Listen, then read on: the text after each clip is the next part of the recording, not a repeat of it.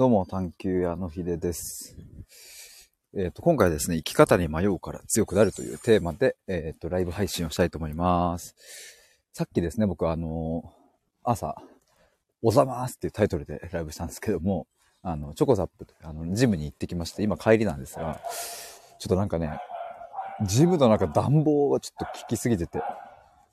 これやべえってなって、ちょっと今、いつもよりちょっと早めに切り上げております。あ、ようさん、おはようございます。どうもどうも。今僕ね、あの、ちょっとジム帰りでございます。そして今日はこの生き方に迷うから強くなるっていうテーマで、ちょっと話そうと。多分あんま10分ぐらいですかね。帰り道話そうと思うんですが、ちょっと一点だけお知らせがありまして、えっ、と、12月27日火曜日の夜9時からですね、オンライン対話会を開催します。えーその名も、芋づる対話会というもので、えっ、と、内容はですね、ついつい芋づる式に話してしまうような、えーとっつきやすいテーマを何か設定して、で、みんなで対話をしていくと。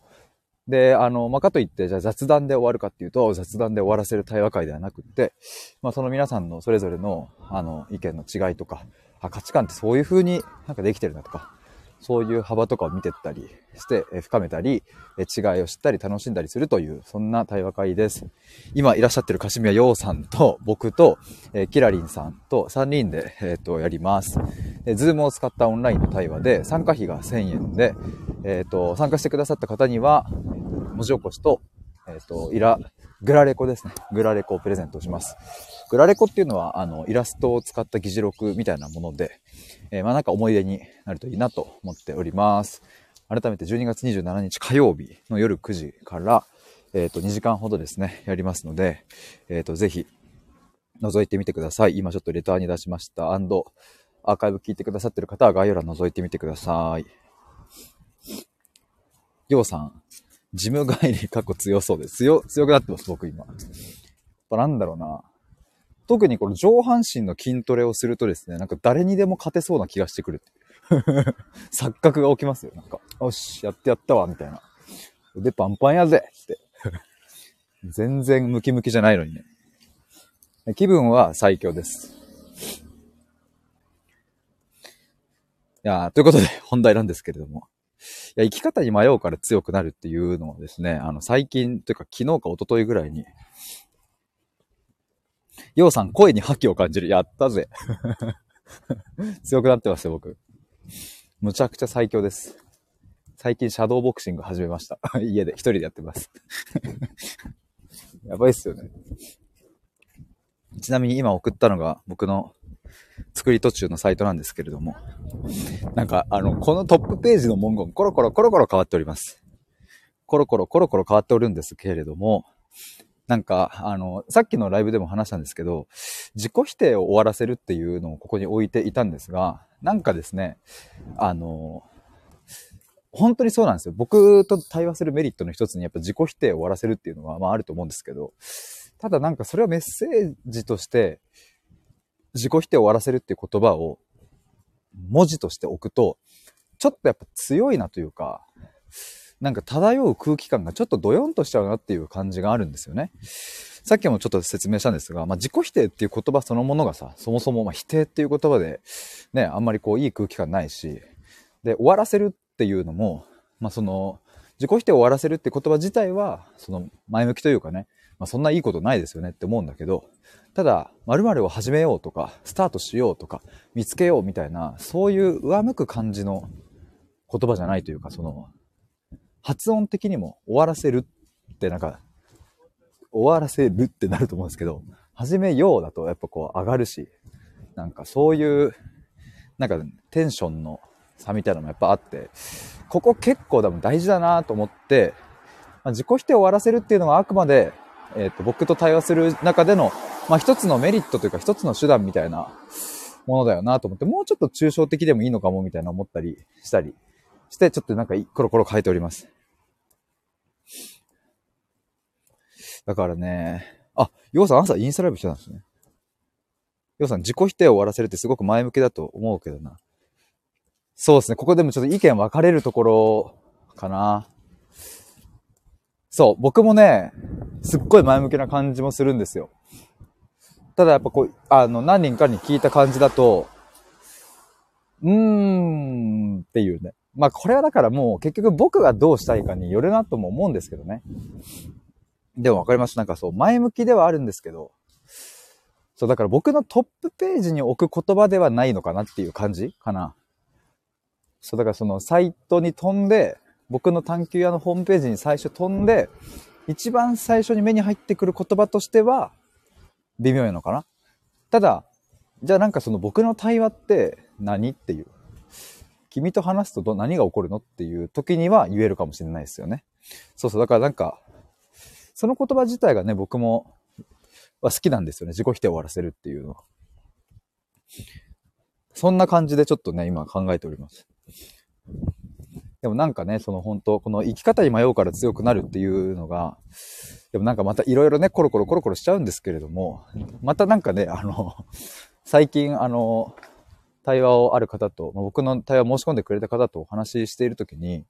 まこの生き方みたいなのはやっぱ超大事やんと思って。ま生き方っていう言葉の定義がね、またいろいろ解釈はあると思うんですけれども、まあ、要はこの生き方に迷うっていう状態って何かって言えば、まあ、葛藤してるっていう状態って僕はなんか、僕の中ではそんな感じで定義してて、あの、会社を辞めたいけど、かといってやりたいこともないし、みたいな。まあでも辞めたいと言っても別に、もう今すぐにでも辞めてやりたいっていうわけでもなくって別に嫌いな人がいるわけでもないみたいな。でこの微妙な感じどうするみたいな。右に行っても左に行っても正解になる感じがしないしとか、うーん、動こうにも動けないみたいなね、ことだったり、この迷いって結構きついなって思ったりするんですよ。もちろんいろんな悩みの種類があると思いますけど。でもなんかこういう、どっちに行っても、うん、なんか不正解になりそうみたいな、そういう葛藤の時こそ、この迷う、迷いの時こそ、あ強くなるなという感じがあって、まあこれ僕的にはね、なんかね、まだね、もっともっと洗練させたいな、この言葉とは思ってるんですけど、まあ一旦ひとまずちょっとこうやって置いてるっていう感じではありますが、でもなんかね、その、うんと、まあその先日話した対話、対話した時に、まあ感じたのは、やっぱこのね、なんか、どっちに行っても正解でも不正解でもないっていうものこそ、結構探求屋のあの、最大の価値が発揮される感じもして、なんかやっぱり世の中のさ、いろんな対話のサービスって、あの、まあ、コーチングで言えば目標達成をサポートしますだったり、例えば他にもなんかあなたの魅力を言語化しますっていうことだったり、うん、まあ転職支援も入るのかなとか、うん、まああなたの過去のトラウマを、うん、癒しますだったり、何かそういう目的というかさ、結果みたいなのがある対話が、まあ、結構多いなと思うんですけど、このなんか、どっちに行っても答えが出せない問題を、うん、まあ、ある意味で答えを出しにかかるっていうのが、なんか探求屋の本領発揮感がやっぱあって。で、まあ、あとなんだろうな。でもそういう悩みってさ、なんか友達とかに話すと、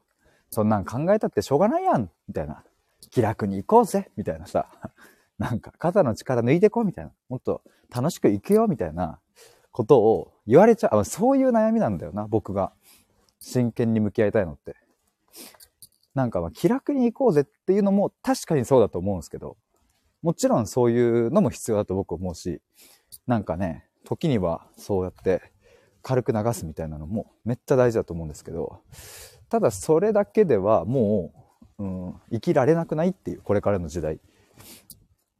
ていうのも感じるんですよね。だからまあ人からさ、なんかこう、そういうふうに言われたことがある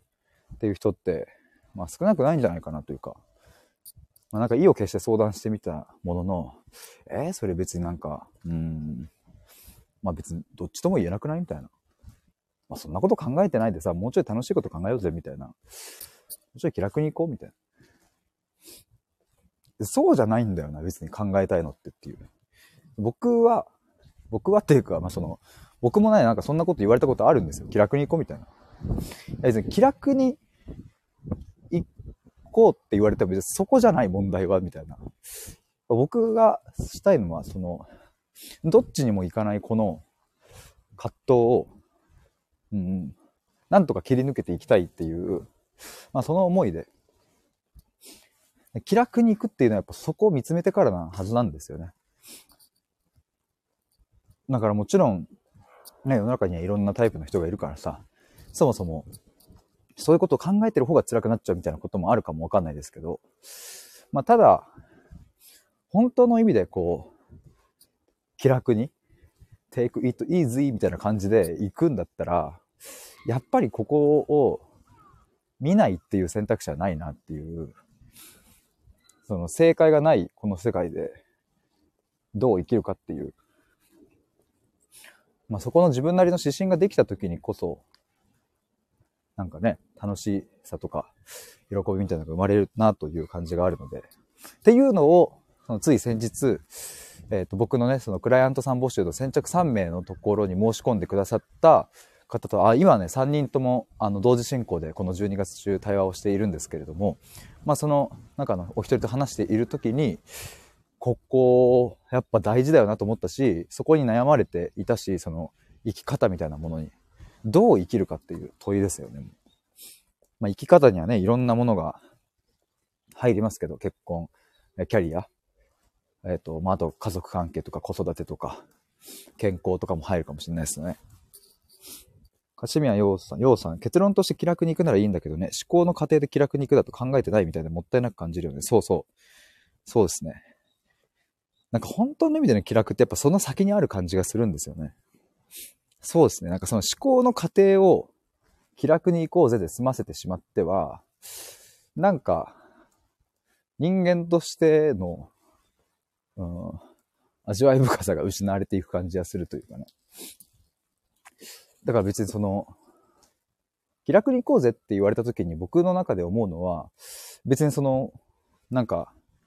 苦しくて苦しくて、別になんか、あの、もう死んでしまいたいとか思ってるかというと、別にそう、そういうわけでもなくって、